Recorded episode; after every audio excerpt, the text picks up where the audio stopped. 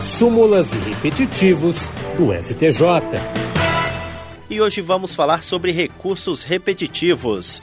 A segunda sessão do Superior Tribunal de Justiça definiu, sob o rito dos recursos repetitivos, que o prazo de vigência e o marco inicial previsto no parágrafo único do artigo 40 da Lei de Propriedade Industrial não são aplicáveis às patentes depositadas na forma estipulada pelo artigo 229, parágrafo único dessa mesma lei, as chamadas patentes mailbox. Com a decisão, o prazo que passa a valer para esse tipo é de 20 anos, contados da data do pedido pelo interessado, posição também adotada pelo Tribunal Regional Federal da Segunda Região no julgamento do incidente de resolução de demandas repetitivas que deu origem ao repetitivo.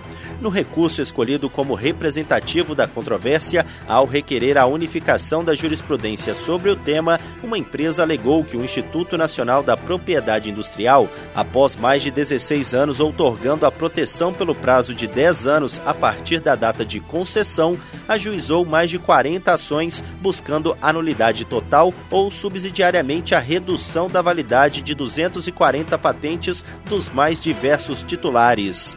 A tese vencida no julgamento do repetitivo foi apresentada pela ministra Nancy Andrighi. Ela destacou que, em análise de ação direta de inconstitucionalidade, o Supremo Tribunal Federal declarou inconstitucional constitucional a norma do parágrafo único, artigo 40 da LPI, dispositivo que serviu de fundamento para concessão das patentes mailbox, objeto das ações de nulidade que deram causa à instauração do IRDR pelo TRF2. A ministra explicou que a partir daí surgiram duas situações. A primeira se refere a todas as patentes concedidas com extensão de prazo relacionadas a produtos ou processos farmacêuticos, além de equipamentos ou materiais de uso em saúde, em que foi aplicado efeito retroativo, o que resultou na perda dessas extensões. No segundo caso, inserem-se as que foram concedidas a outros tipos de produtos ou processos, situação em que não foram invalidadas as extensões de prazo concedidas com base no parágrafo único do artigo artigo 40